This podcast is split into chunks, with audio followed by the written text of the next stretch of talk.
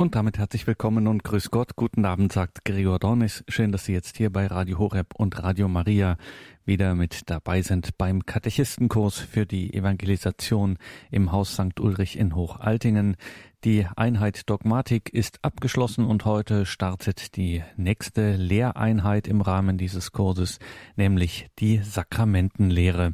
Und dazu hören wir aus dem Exerzitienhaus St. Ulrich in Hochaltingen Pater Hans Purb. Radioakademie bei Radio Horeb und Radio Maria. Sakramentenlehre, heute Vortrag Nummer eins. Wir hören Pater Hans Burb. Ja, liebe Zuhörerinnen und Zuhörer, Sakramente, was ist das? Sakrament ist eine absolute Heilszusage Gottes. Ein Sakrament ist ein von Christus eingesetztes äußeres Zeichen, das innere Gnaden vermittelt. Schaut, mit der Menschwerdung Jesu ist ja auch das Wirken Gottes sichtbar und hörbar geworden in Jesus Christus. Und es wäre ja nicht ganz einsichtig, wenn das verstummen würde. Er hatte den Menschen zum Beispiel gesagt, deine Sünden sind dir vergeben. Und wie würde ich heute das erfahren, wenn ich nicht dieselbe Stimme wieder hören könnte? Ich müsste immer nur vermuten, dass mir meine Sünden vergeben sind, aber eine Sicherheit hätte ich nicht. Ein Sakrament ist ein äußeres, von Christus eingesetztes Zeichen, hörbar, sichtbar, je nachdem, das innere Gnade vermittelt. Und so erfahre ich zum Beispiel im Bußsakrament, ich spreche dich los von deinen Sünden. Geh hin, deine Sünden sind dir vergeben. Ich höre immer noch die Stimme des Herrn, eben im Priester, der teilnimmt am Hauptsein Christi durch seine Priesterweihe. Also Sakramente sind äußere Zeichen, die diese innere Gnade vermitteln. Und mit dem äußeren Zeichen weiß ich dann hundertprozentig, dass mir diese Gnade geschenkt ist. Denn die Voraussetzung ist ja, dass ich auch die innere Bereitschaft habe, sie zu empfangen, damit es nicht einfach nur wie gesagt, aufgeklebt ist, möchte ich es mal so ausdrücken. Nun, Taufe, Firmung und Eucharistie sind zusammen die Sakramente, die den Menschen in die Kirche eingliedern, die ihn also von der Herrschaft des Bösen befreien und mit dem Heiligen Geist begaben und damit dann zum Vollalter Christi führen, also zur Verähnlichung mit Christus, nicht? Wir sollen ja ein zweiter Christus werden. Das sind diese Sakramente, die also uns gleichsam in den ganzen mystischen Leib Christi eingliedern. Nun, die heilige Taufe, um die es uns heute und auch das nächste Mal geht, bringt nun ihre Wirkung hervor, Kraft des Geheimnisses, des Leidens und der Auferstehung Christi. Beides ist in diesem Sakrament Gegenwart. Leiden, also Tod und Auferstehung Christi. Denn getauft werden heißt, wie es Paulus ausdrückt im Römerbrief 6, 4, eingepflanzt werden in den Tod Christi, mitbegraben, mitbelebt, miterweckt werden in ihm. Worte, die Sie alle schon mehr als einmal gehört haben, aber man kann diese Worte nie genug betrachten, was das heißt eingepflanzt werden in den Tod Christi, mit ihm begraben werden. Das heißt, mit ihm begraben wird der alte Mensch, der Mensch der Sünde. In der Taufe wird jegliche, die Erbsünde, oder wenn es schon ein erwachsener Mensch ist, auch seine persönlichen Sünden vollkommen ausgelöscht. Er wird vollkommen eine neue Gestalt, eine neue Kreatur. Er ist gleichsam, die Sünde, alles ist im Tod Jesu vollständig nicht bloß begraben, zunichte gemacht. Tot, so als wäre sie, hätte sie nie existiert. Also eingepflanzt in den Tod Christi, mit begraben mit Christus. Und dann aber erleben wir die Auferstehung Christi genauso, mitbelebt, miterweckt in Christus. Wir haben plötzlich das neue Leben, ein ganz anderes Leben wie vorher, nämlich das Leben Jesu Christi. Das, was ewig dauert was eine Ewigkeit braucht, auch zur Entfaltung, weil es ein unendliches Leben ist. Es ist das göttliche Leben. Und das göttliche Leben ist unendlich. Und deshalb braucht es auch eine Ewigkeit zur Entfaltung, sodass es uns nie langweilig wird. das, was in der Taufgnade grundgelegt ist, braucht eine Ewigkeit zur Entfaltung. Wir beginnen schon in diesem Leben eben in der Form der Frömmigkeit, des geistigen Lebens, ja, der Nachfolge Christi, dass es immer mehr wächst und immer mehr diese mich heilig machende Gnade vollkommen verwandelt. So ist die Taufe das Tor zum Leben und das Tor zum Gottesreich. Das Gottesreich, das schon immer war und das mit Christus angebrochen ist. Und in dieses Gottesreich, da kann ich nicht einfach nur hineinmarschieren, da braucht es einen total neuen Menschen. Und das ereignet sich in der Taufe. Es ist das erste Sakrament dieser neuen Ordnung, könnte man sagen. Wenn Sie, wir sind so ein bisschen gewohnt, von der Kindertaufe her, die Taufe so, ich weiß nicht, wie ich es ausdrücken soll, empfindungsmäßig so als etwas zu nehmen, was zum Kind gehört. Gut, heute werden mehr und mehr auch Erwachsene getauft, die zum Glauben zu, äh, wiederfinden. Aber es ist das größte Ereignis im Leben eines Menschen. Was in der Taufe geschieht, ist eigentlich mit Worten nicht aussprechbar. Die Taufe ist dieses Sakrament des Glaubens, wie es Paulus ähnlich ausdrückt. Und in diesem Sakrament gibt der Mensch, und zwar vom Heiligen Geist erleuchtet, die bejahende Antwort auf die Botschaft Christi. Kraft dieses neuen Lebens, das mir einfach vom Herrn geschenkt wird, werde ich auch fähig, die Botschaft Christi zu verstehen. Und zur Botschaft Christi, zum Glauben gehört mehr als nur Erkenntnis. Die Erkenntnis, der Verstand, das ist alles gut und recht. Wahrheit ist logisch und das kann ich mit dem Verstand erkennen. Aber dieses tiefere Eindringen in diese ewigen Wahrheiten, die uns in der Schrift offenbart werden, also durch das Wort hindurch hören auf das, was unaussprechlich ist, dazu befähigt uns der Heilige Geist, der uns in der Taufe geschenkt ist. Wir sind Tempel des Heiligen Geistes. Also hier ist, kann man sagen, der bunte Schluss angedeutet, bei dem zwei Menschen sterben. Darum sprechen wir vom Taufbund. Jetzt sterben in Anführungszeichen. Christus hat sich vollkommen mir hingegeben, ist wirklich gestorben. Und deshalb ist das nicht mehr zurückzunehmen. Und genauso schließe ich den Bund, wenn ich die Taufe annehme, indem ich gleichsam für Christus sterbe, im Sinne der Ganzhingabe, dass ich mein ganzes Leben ganz und gar in Christus verwurzle. Er hat sich mir total ausgeliefert, hingegeben, in der Eucharistie weiterhin tut, und ich tue es in der ganzen Hingabe, in der Umkehr oder wie Sie das auch nennen wollen, aber wo ich einfach sage, Herr, mein Leben gehört dir. Das ist der Bundesschluss, das ist der Taufbund. Der Taufbund ist etwas Doppeltes. Er ist etwas von zwei Seiten. In der Taufe ist es mir, vor allem in der Kindertaufe, ist mir der Bund angeboten von Christus. Er gibt sich mir hin, bedingungslos, und erwartet, dass auch ich die Taufe annehme, bejahe, sobald ich erwachsen bin und zur Vollreife des, auch des Erkennens gekommen bin und mein Leben auch ihm ganz gebe. Dann ist der Bund geschlossen, dann kann die Taufgnade wirklich wirksam werden. Sie kann mich durchdringen, sie kann mein Leben verändern. Deshalb sprechen wir von Taufbund. Und deshalb ist die Annahme der Taufe eigentlich das Entscheidende, gerade auch heute.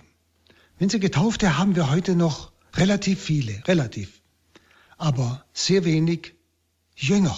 Und Jesus sagt, taufet und mache zu Jüngern. Und der Jünger ist der, der den Bund geschlossen hat, der zur Taufe Ja gesagt hat, der sich Christus ausgeliefert hat, hingegeben hat. Also die Annahme der Taufe ist entscheidend für uns.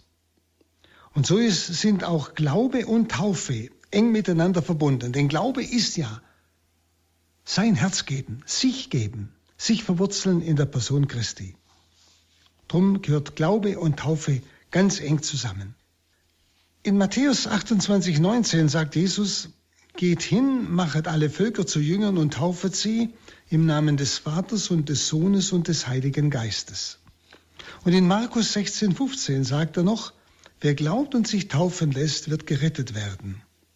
Wer aber nicht glaubt, wird verdammt werden. Also Glaube ist diese Annahme der Taufe, dieses sich verwurzeln in Christus. Ich kann getauft sein, aber ich kümmere mich nicht darum, ich schließe den Bund mit Christus nicht, dann kann die Taufe auch nicht wirksam werden. Nun, diese Heilsnotwendigkeit der Taufe und die Zugehörigkeit zur Kirche besteht für jeden, der von der Botschaft Christi angerührt ist. Das heißt, jeder, der die Botschaft Christi gelesen hat oder gehört hat und spürt, das ist es, das ist die Wahrheit. Für den ist Taufe und Zugehörigkeit zur Kirche, die auf Petrus gegründet ist, heilsnotwendig. Sie ist notwendig zu seinem Heil. Ohne die Taufe gibt es das Heil nicht. Und zwar für den, der die, von der Botschaft Christi angesprochen ist, der spürt und ahnt, das ist die Wahrheit. Nun, die gesamte Tradition der Kirche durch die Jahrhunderte spricht von einer Wassertaufe, das ist die sakramentale Taufe, von der wir sprechen. Aber die Tradition spricht auch noch von einer Begierdetaufe und von einer Bluttaufe. Was ist das? Die Begierdetaufe, das ist, wenn Menschen diese Botschaft Christi nicht erfahren. Also sie werden nicht von dieser Botschaft Christi erfasst oder berührt, sodass sie erkennen oder ahnen, das ist die Wahrheit. Aber sie wollen nach ihrem Gewissen leben. Sie bemühen sich, in Verantwortung zu leben. Sie empfangen die sogenannte Begierdetaufe. Das sagt die ganze Tradition. Also sie würden sich taufen lassen, wenn sie die Lehre Christi und um die Heißnotwendigkeit der Taufe wüssten.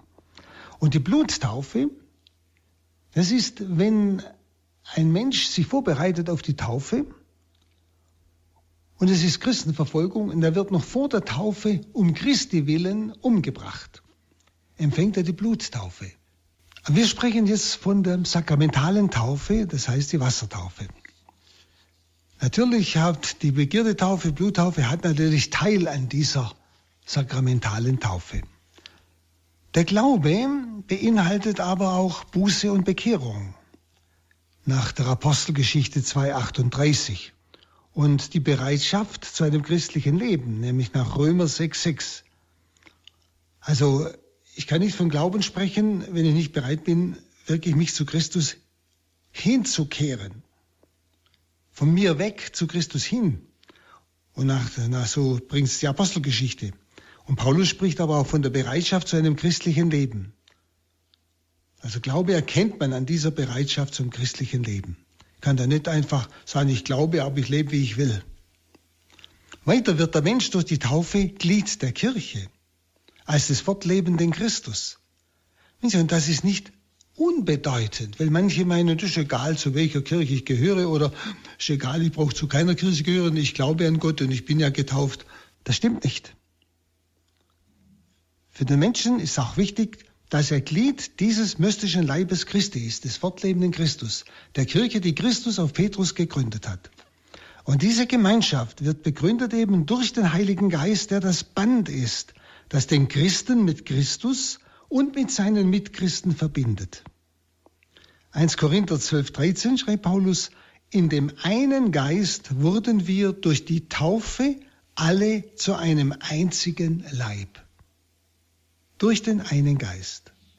Und in 1 Korinther 3, 16, sie werden zu einer Wohnung Gottes im Geiste auferbaut, die Getauften. Und in 1 Petrus 2, 9, Sie sind eine königliche Priesterschaft, ein heiliges Volk. Also Worte, die uns schon ahnen lassen, ahnen, was eigentlich in der Taufe sich ereignet. Die Taufe ist also das sakramentale Band, das alle zusammenhält, die dieses Zeichen empfangen haben.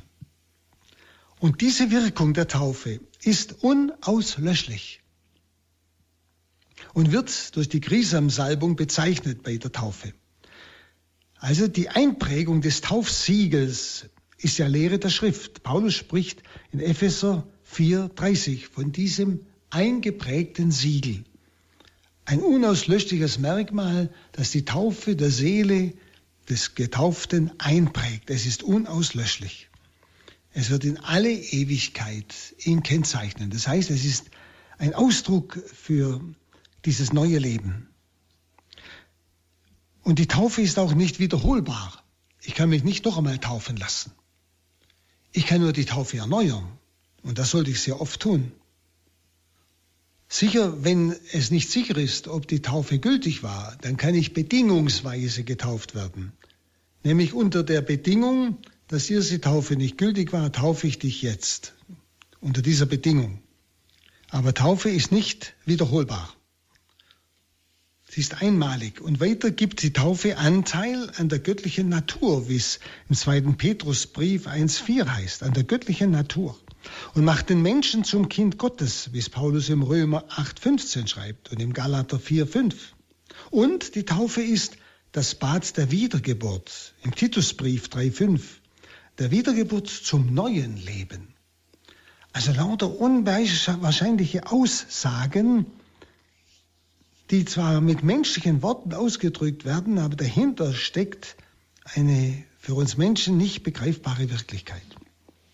Weiter wird die Taufe wegen ihrer Heilsnotwendigkeit, Heils, das heißt, sie ist zum Heil notwendig.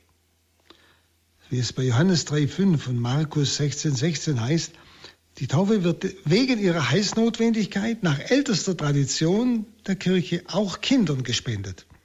Bei Cornelius heißt, das ganze Haus ließ sich taufen. Auch als Paulus äh, bei der Lydia einkehrt, ließ sich das ganze Haus taufen. Da gehören alle dazu. Da wurde niemand ausgenommen.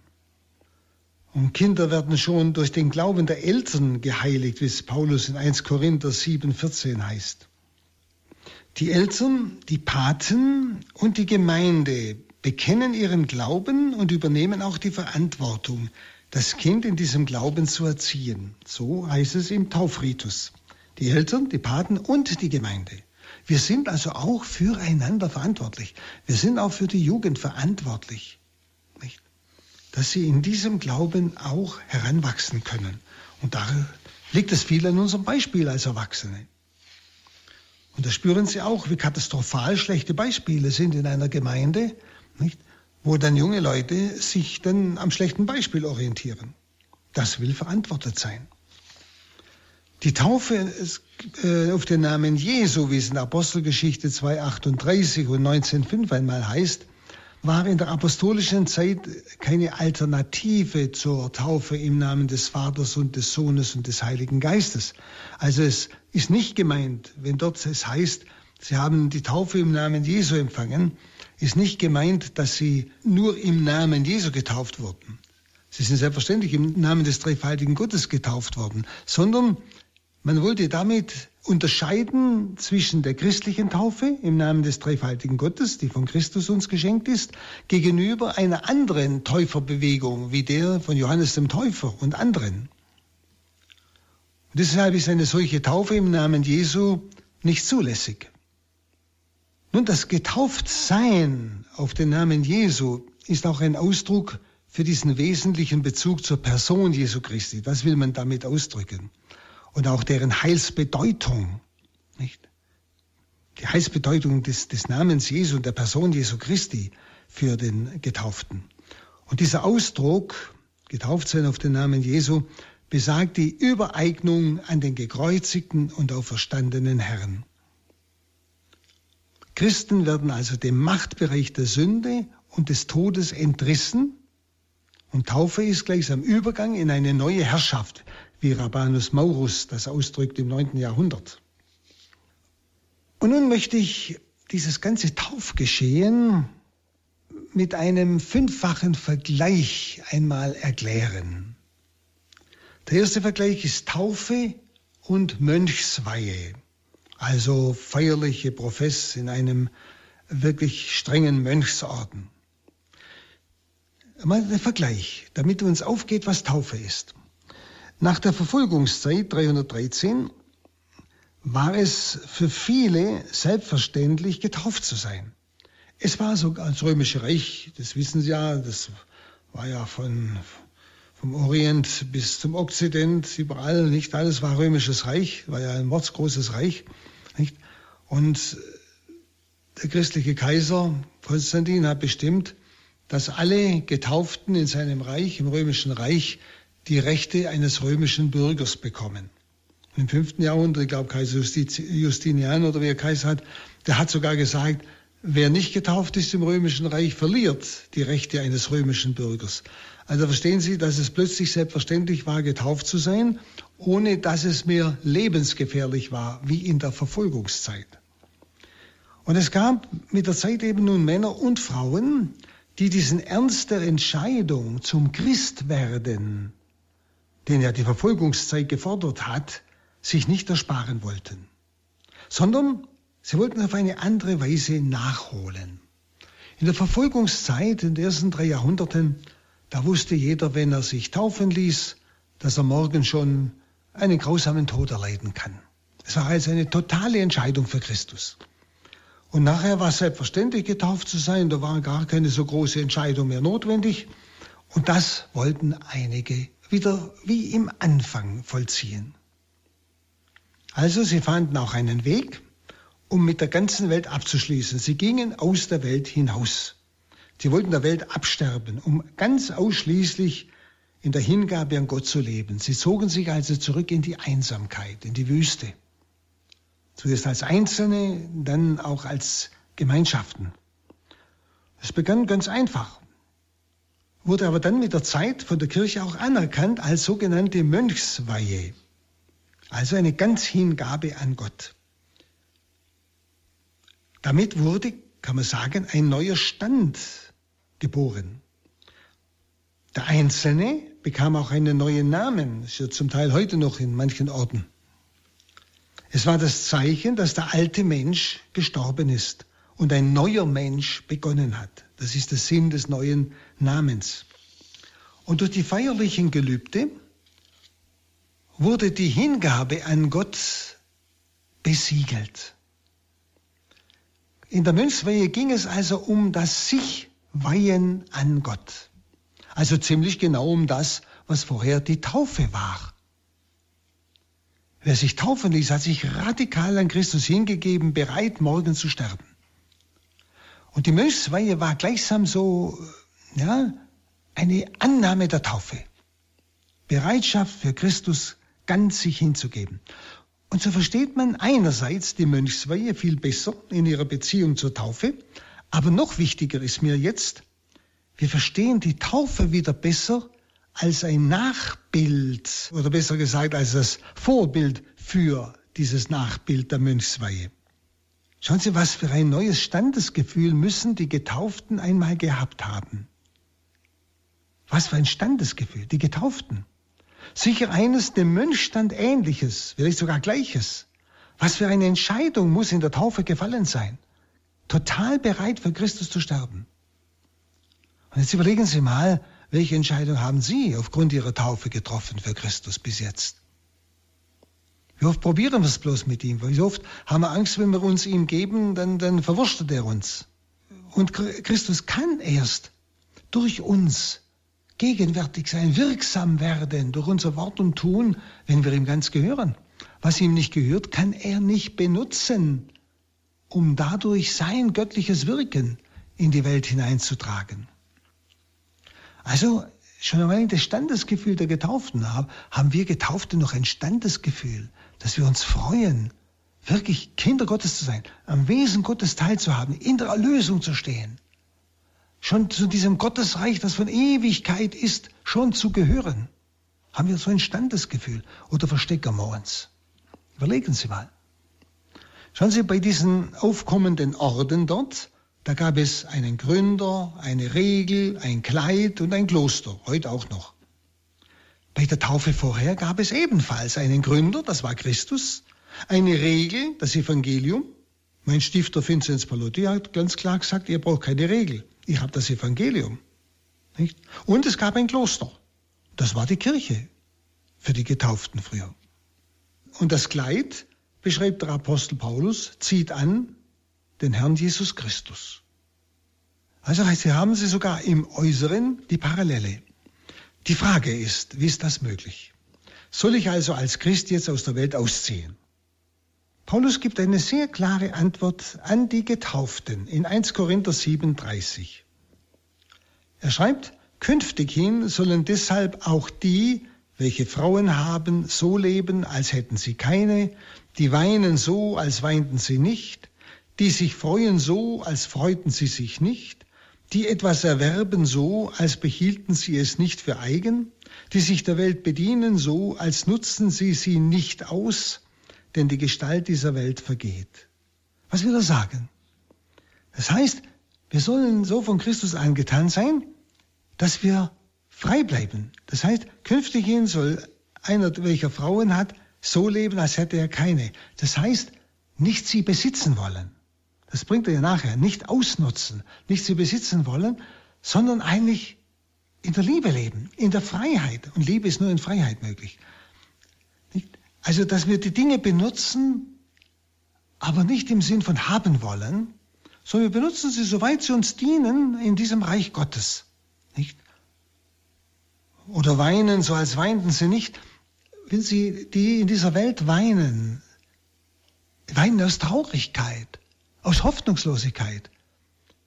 Wir weinen nicht aus, aus, aus Hoffnungslosigkeit, wenn wir wissen, alles hat einen Sinn. Das ist gemeint. Also das sagt Paulus zu uns. Die, die Menschen in der Welt sollen an uns Getauften spüren, dass wir aus einer ganz neuen Le Kraft leben. Dass wir zwar auch einmal traurig sind, aber es ist keine verzweifelte Traurigkeit. Und dass wir, sie sind vielleicht auch verheiratet, aber dass die spüren, wir besitzen einander nicht. Wir nutzen einander nicht aus, sondern wir nehmen den anderen ernster wie uns selbst. Wir versuchen den anderen wichtiger zu nehmen, wie es Paulus sagt, als uns selbst. Sie spüren plötzlich die echte Liebe. Wenn Sie, das ist gemeint. Und da sollen die Welt uns erkennen. Das ist Auszug aus der Welt. Verstehen Sie? Dass wir uns nicht wie die Welt verhalten, egoistisch haben wollen, besitzen wollen, nicht ausnutzen wollen, sondern in Freiheit, soweit wir es brauchen. Wir sind nicht abhängig von dieser Welt. Wir sind nicht Sklaven dieser, weder der Menschen noch der Dinge. Das ist gemeint.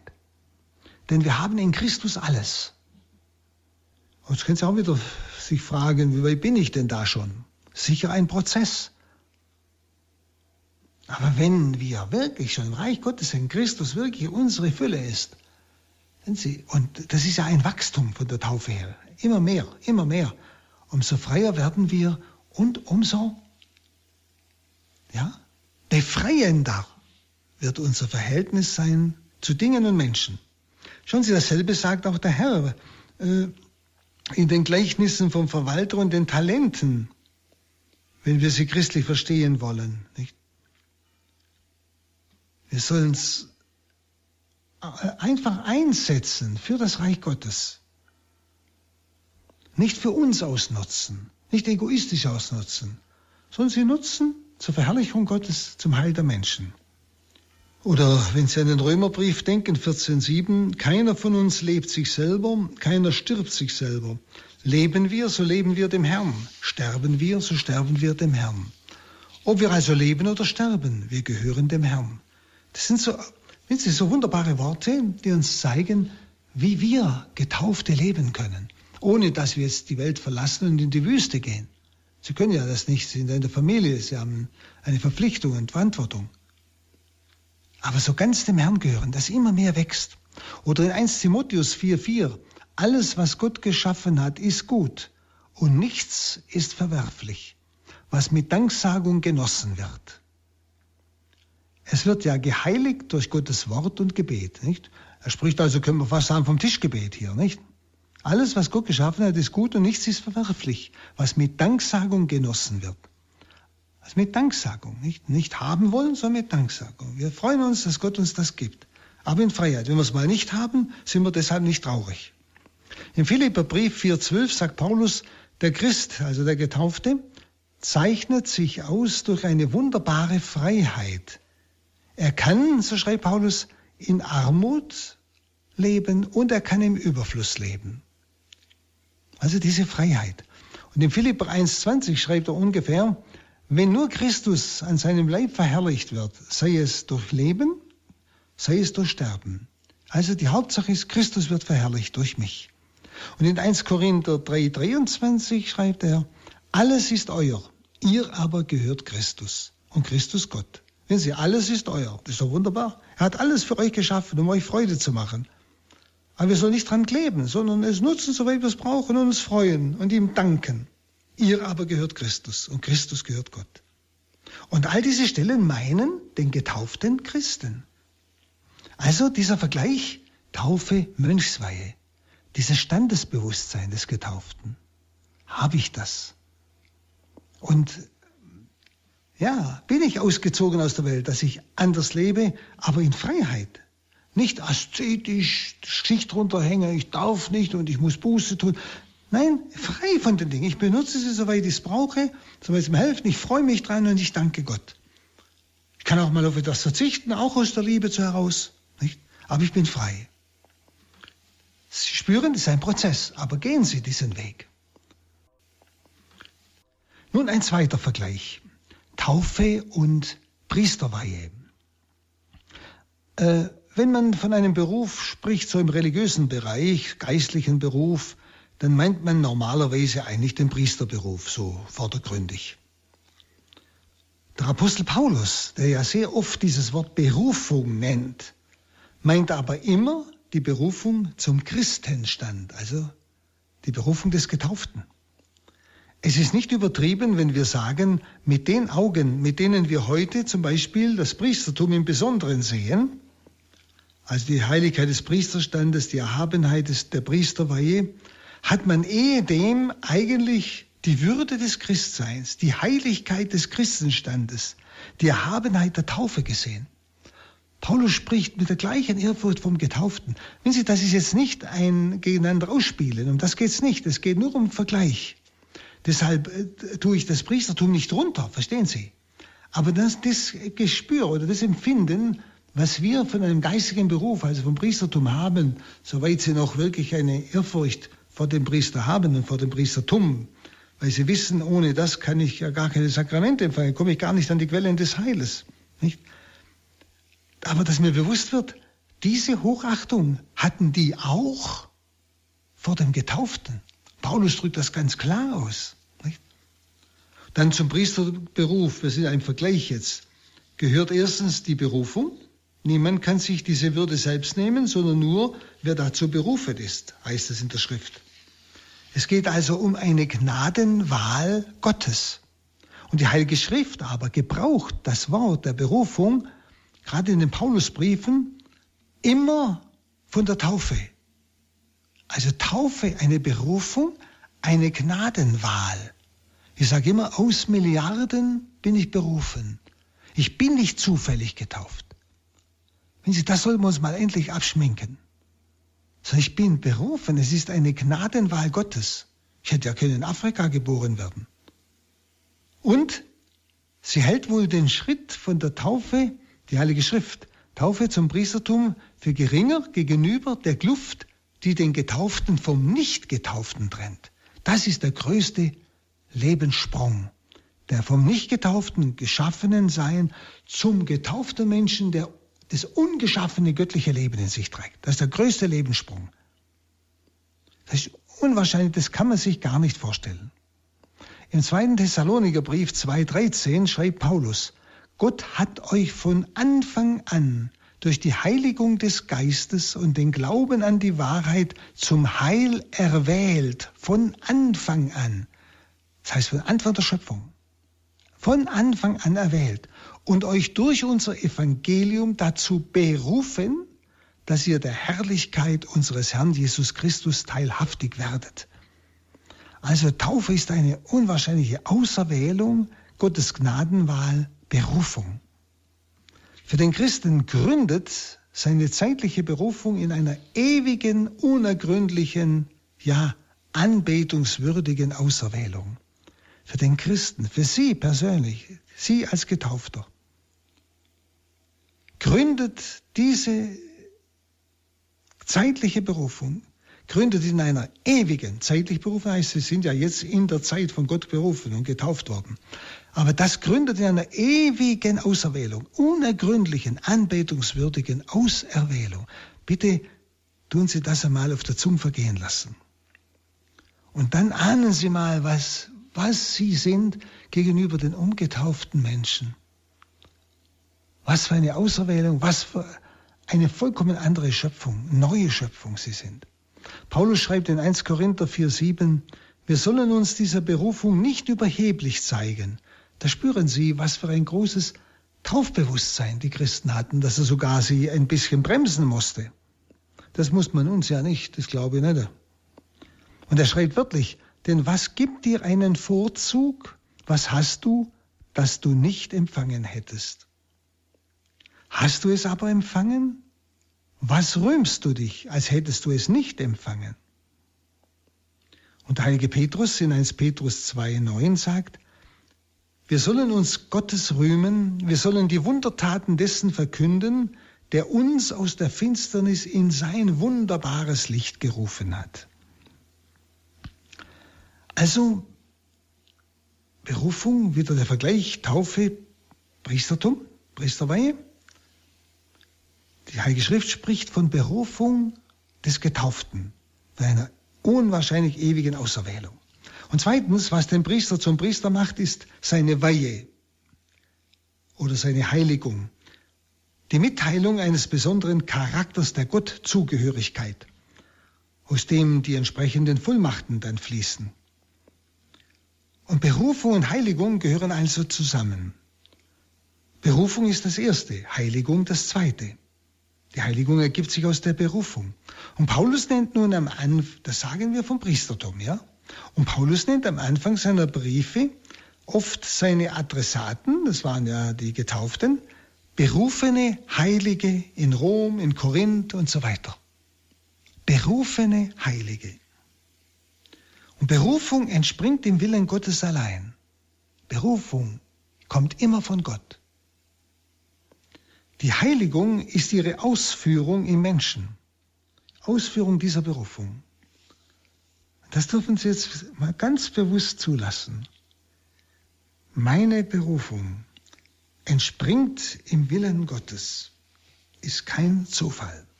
Meine Berufung zum Christsein, zur Taufe. Und die Heiligung ist ihre Ausführung in mir.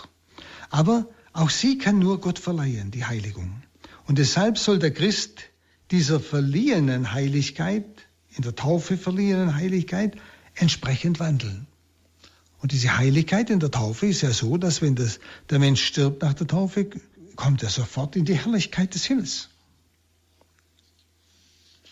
In 1 Thessaloniker 4,8 schreibt Paulus, wer dies missachtet, der missachtet nicht einen Menschen, sondern Gott, der euch seinen Geist, seinen heiligen Geist verleiht. Also, der Christ ist durch die Taufe auf eine unaussprechliche Weise heilig geworden. Wenn Sie nur bedenken, dass der Tempel im Alten Testament das Heiligste war, dann verstehen wir die Worte des heiligen Paulus in 1 Korinther 6, 19 viel tiefer. Wisst ihr nicht, dass euer Leib ein Tempel des Heiligen Geistes ist, der in euch wohnt und den ihr von Gott empfangen habt? Und dass ihr nicht mehr euch selbst gehört, dass ihr nicht mehr euch selbst gehört. Ihr seid der Tempel des Heiligen Geistes. Das ist die Wirkung der Taufe. Und im zehnten Kapitel des Hebräerbriefes heißt es, so haben wir den Brüdern Kraft des Blutes Jesu die zuversichtliche Hoffnung auf den Eintritt in das Allerheiligste. Und dann im zwölften Kapitel 18 bis 24 wohl eine der feierlichsten Stellen des Neuen Testamentes. Ihr seid eben nicht hinzugetreten zu einem greifbaren Berg, also Sinai zum Beispiel, und zu loderndem Feuer am Sinai, zu Dunkel, Finsternis und Gewittersturm, zu Posaunenschall und Donnerstimmen, das war alles am Sinai. Vielmehr seid ihr hinzugetreten zum Berg Sion, zur Stadt des lebendigen Gottes, zum himmlischen Jerusalem, zu den Engelscharen, zur Festversammlung, zu der Gemeinde der Erstgeborenen, die im Himmel aufgezeichnet sind, zu Gott, dem Richter aller zu den Seelen der vollendeten Gerechten, zu Jesus, dem Mittler des neuen Bundes und zur Besprengung mit seinem Blute, das mächtiger redet als das Blut Abels. Ihr seid hinzugetreten, das ist Taufe. Seid in diese unbegreifliche Wirklichkeit hineingetreten. Und ihr seid jetzt dieser Tempel, dieses Allerheiligste, in das ihr jederzeit als priesterliches Volk Zutritt habt. Im alten Bund durfte nur der hohe Priester in das Allerheiligste eintreten, und zwar nur einmal im Jahr. Und dieses Allerheiligste war von Menschenhand gemacht, der Tempel in Jerusalem. Durch das Blut Christi hat jeder Getaufte nun Zutritt zu einem viel erhabeneren Tempel, und zwar immer. Und zu dem Tempel, den er selber ist.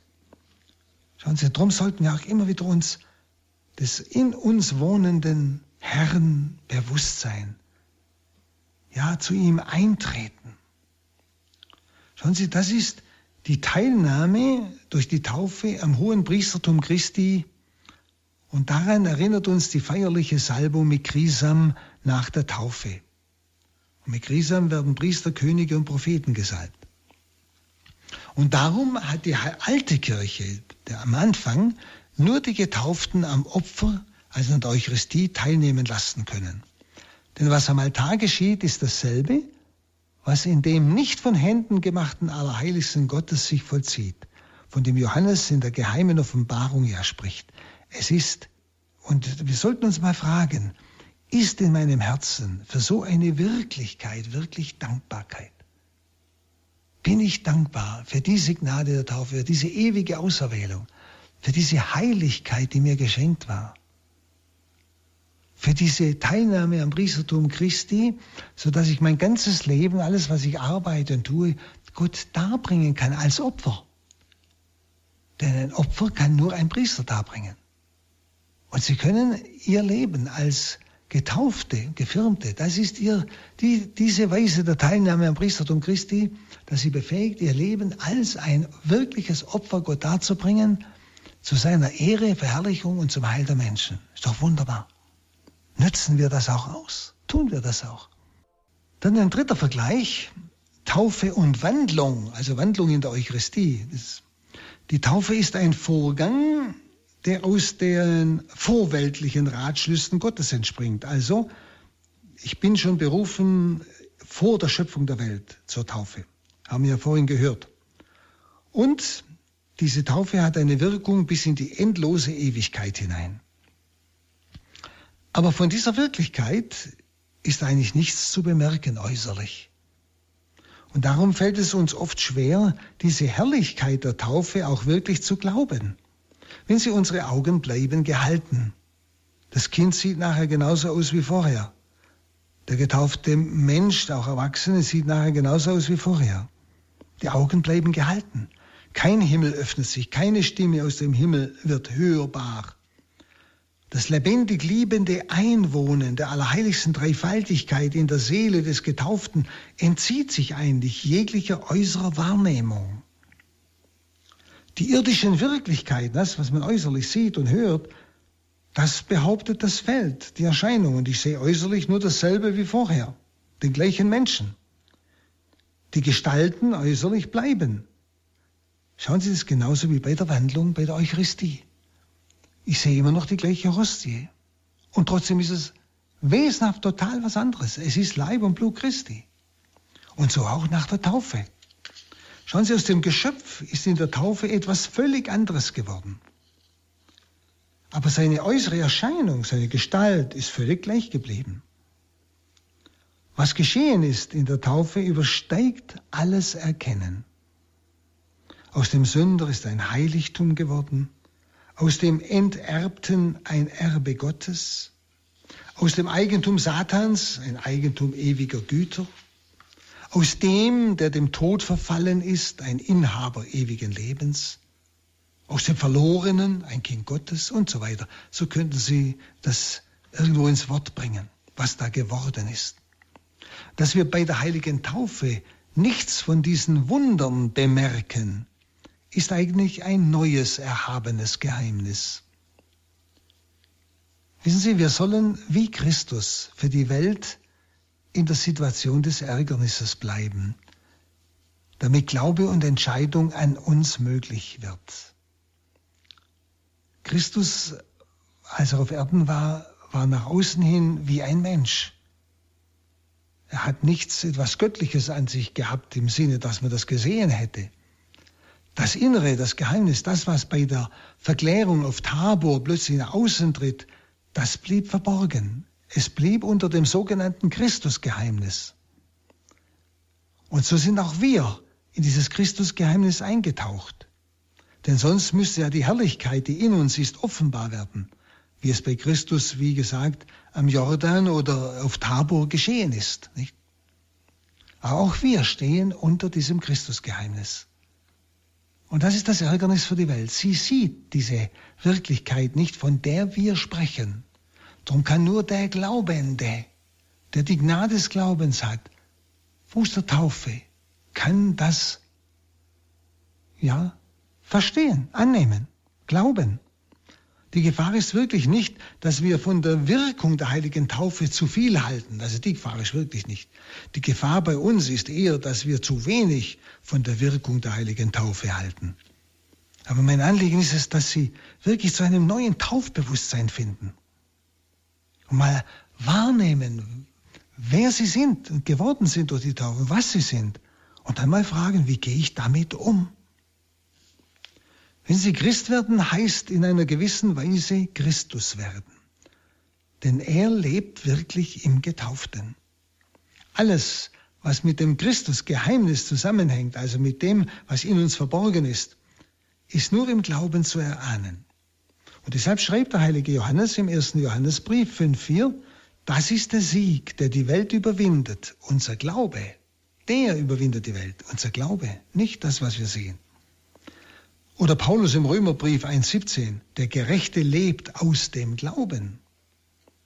Und Glaube ist nicht ein Vermuten, sondern das ist ein ganz und gar Durchdrungensein von dieser Wahrheit. Schauen Sie, Leonidas, das war der Vater des großen Origenes, der hat nach der Taufe seines Sohnes sich niedergekniet und den Heiligen Geist in diesem Kind angebetet. Die Ostkirche segnet nach der Taufe mit dem Kind die Gemeinde, denn es ist jetzt Tempel des dreifaltigen Gottes.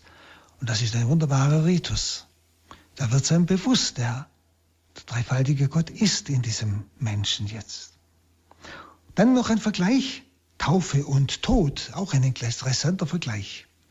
Schauen Sie, der Christ, der Getaufte, hat eigentlich den Tod schon hinter sich. Und zwar Tod als Folge der Sünde. Ein Gehen in die Nacht, in die Sinnlosigkeit, in die Gottferne, das Tod. Durch das Geschehen in der Taufe hat der Tod für den Christen seine entscheidende Rolle verloren. Durch den Tod wird nichts Neues wesentlich erfahren beim Christen. Den entscheidenden Bruch mit der reinen Diesseitigkeit welche ja für viele Menschen erst der Tod bringt, hat der Christ bereits mit dem Christwerden vollzogen. Er hat sich für Christus entschieden. Er hat das Leben, in das er jetzt eingeht, hat er ja schon in sich. Und das war nicht nur gedanklich, diese Trennung von der Welt, sondern er hat in gewisser Weise den Tod schon erfahren. Das ist dieses getauft werden, eingetaucht in den Tod Christi und auferstanden zu einem neuen Leben. Das ist diese Symbolik bei der Taufe. Aber das ist nur das äußere Zeichen für das, was innerlich wirklich geschieht. Also der Christ ist hineingezogen worden in den Tod Christi. Und Paulus schreibt im Römerbrief 6.3, oder wisst ihr nicht, dass wir alle die wir in Christus Jesus hineingetauft wurden, in seinen Tod getauft wurden. Wisst ihr das nicht? Und im Kolosserbrief 3,4 sagt er, ihr seid ja gestorben. Und im Galaterbrief 6,14, mir ist die Welt gekreuzigt und ich der Welt. Und er spricht ja nicht von der Existenz des Apostels, also des Priesters, sondern von der Existenz des Christen ihr seid gestorben. weil der Getaufte durch seine Verbindung mit Christus schon Anteil hat am Tod und an der Auferstehung Christi. Deshalb hat der andere Tod, den die Welt so wichtig nimmt, für den Christen nur noch wenig Bedeutung. Er bringt nicht mehr die Trennung von der Welt, die ist längst vollzogen. Was er lebt, lebt er Gott, sagt Paulus. Denn wenn wir die Taufe ernst nehmen, Christus hat uns angenommen in das sein Reich schon, wir haben sein Leben schon in uns. Und wenn wir dann uns ganz auf Christus werfen, das heißt ihm ganz hingeben, den Bund schließen mit ihm, im Sinn der Taufe, wenn sie dann ist Tod eigentlich nur ein Offenbarwerden, was schon in mir ist. Ist was ganz anderes. Der Tod des Christen ist was anderes wie der Tod eines unerlösten Menschen, Ungetauften. Schauen Sie, das ist wesentlich. Was er noch zu sterben hat, das ist nicht mehr wesentlich. Der Tod ist für den Christen nicht mehr die Folge der Sünde, sondern Tod ist nur noch Folge der Gnade, da unter das Gesetz Christi getreten ist. Das heißt, Folge der Gnade, der Tod ist der Übergang, Sichtbarwerdung dessen, was schon in ihm ist. Die Gnade, die schon in ihm ist. Musste nicht Christus dies leiden und so in seine Herrlichkeit eingehen, sagt Jesus ja zu den Emmaus-Jüngern. Und diese Herrlichkeit ist uns in der Taufe schon geschenkt. Wir brauchen nicht mehr durch den Tod hindurch. Und dass der Tod der Christen ein anderer Tod ist als der Tod der Welt, steht unter dem Schleier der Verborgenheit. Denn in den Augen der Welt, sagt die Schrift, stirbt der Weise wie der Tor gleich. Wiederum äußerlich stirbt jeder gleich. Aber das, was die Erfahrung dann ist, sehen Sie, der irdische Tod ist für jeden gleich.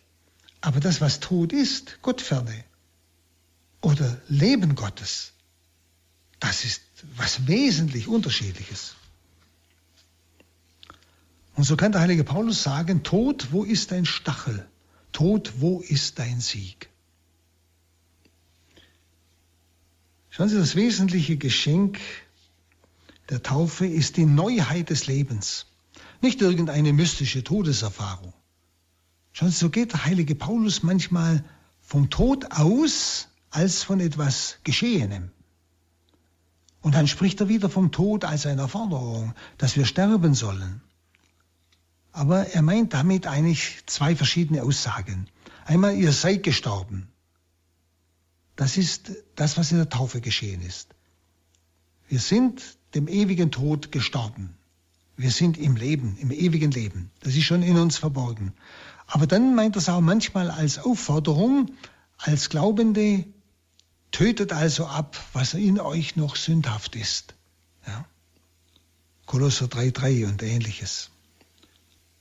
Schauen Sie, was muss das diesem taufbewussten Christen am Anfang für eine wunderbare Überlegenheit über den Tod und alle Schrecken dieser Welt gegeben haben und auch uns gibt, dem taufbewussten Christen. Wunderbare Überlegenheit über den Tod und alle Schrecken dieser Welt. Im Philipperbrief 1,21 schreibt Paulus etwa, was wir sterben, was ihr sterben heißt, ist für mich nur noch die Erfüllung meiner Einswertung mit Christus, ist für mich Gewinn. Was ihr sterben heißt das ist für mich Gewinn. Einswertung mit Christus. Und dann noch der, der letzte Vergleich, Taufe und Schöpfung. Sie erinnern sich noch an die Osternacht, nicht? wo es ja darum geht, in den alttestamentlichen Lesungen die Vorbilder für die Taufe zu hören. Nicht? Man könnte meinen, Gott hätte alle großen Begebenheiten der Geschichte nur deshalb in Szene gesetzt, um die Größe der unanschaubaren inneren Vorgänge der heiligen Taufe sichtbar zu machen. Denken Sie Sintflut, das Rote Meer, was das Böse ist im Wasser untergegangen, das Gute wurde durch das Wasser gerettet. Immer Vorbild der Taufe, nicht? Das höchste Maß für die Taufe, das Bild, das er für die Taufe bringt, das ist die Schöpfung. Drum ist die erste Lesung in der Osternacht der Schöpfungsbericht und der darf nie ausfallen. Die Schöpfung wird zum Gleichnis der neuen Schöpfung in der Taufe. Denn Gott, der den Menschen wunderbar erschaffen hat, hat ihn wunderbarer erneuert, beten wir in der Osternacht. Schon im zweiten Korintherbrief 5,17 schreibt Paulus, wenn einer in Christus ist, so ist er ein neues Geschöpf. Das Alte ist vergangen. Siehe, ein neues ist geworden. Also nicht repariert, sondern ein neues Geschöpf. Oder im Epheserbrief 4,24 schreibt er, ziehet den neuen Menschen an, der nach Gott geschaffen ist in Gerechtigkeit und Heiligkeit und Wahrheit.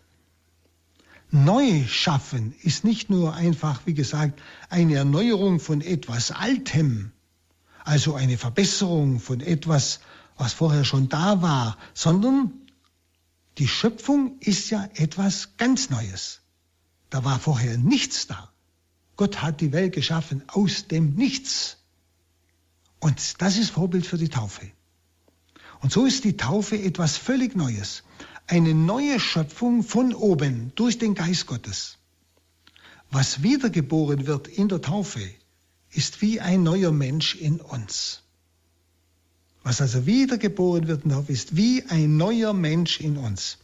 Von der Taufe an ist etwas völlig anderes in uns. Nicht etwas Verbessertes, nicht etwas Repariertes, Geflicktes, sondern etwas vollkommen Neues, was vorher nicht war.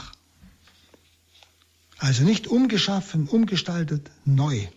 Und wir sind von da an etwas völlig anderes.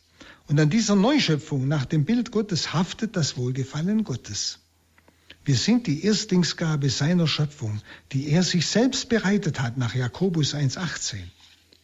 Und dieser neue Mensch ist der Erstling des neuen Himmels, der neuen Erde, der Anfang des himmlischen Jerusalem. Nur ist er noch nicht offenbar. Genauso wie Christus jetzt noch nicht offenbar ist, sondern verborgen in Gott. In Kolosser 3,3 schreibt Paulus diesen wunderbaren Satz, Euer Leben ist mit Christus in Gott verborgen. Euer Leben ist mit Christus in Gott verborgen. Wenn aber Christus unser Leben erscheint, werden auch wir mit ihm in Herrlichkeit erscheinen. Also wenn er offenbar wird bei seiner Wiederkunft, wird auch die Herrlichkeit, die in uns ist durch die Taufe, dieses Neue, die neue Schöpfung, wird sichtbar werden für alle. Also Paulus hebt diese Ungeheuerlichkeit hervor, wie dieser souveräne Gott an uns seine Herrlichkeit erweist. Er hat uns aus der Finsternis das Licht in unseren Herzen aufstrahlen lassen. Also er, der Gott, der die Toten lebendig macht und das, was nicht ist, ins Dasein ruft, wie es der Römerbrief 4.17 heißt. Er hat uns aus der Finsternis in das Licht geführt. Wir sehen, wie der heilige Paulus bewusst oder unbewusst eine ganze Reihe von Begriffen, von Vorstellungen, und zwar aus der Schöpfung, aus dem Schöpfungsbericht genommen hat, um die Taufe zu erklären. Und so sieht in der Osternacht die Kirche mit Recht im Schöpfungsbericht eine Prophetie auf die Taufe hin, wo der Mensch zu einer vollkommen neuen Schöpfung wird.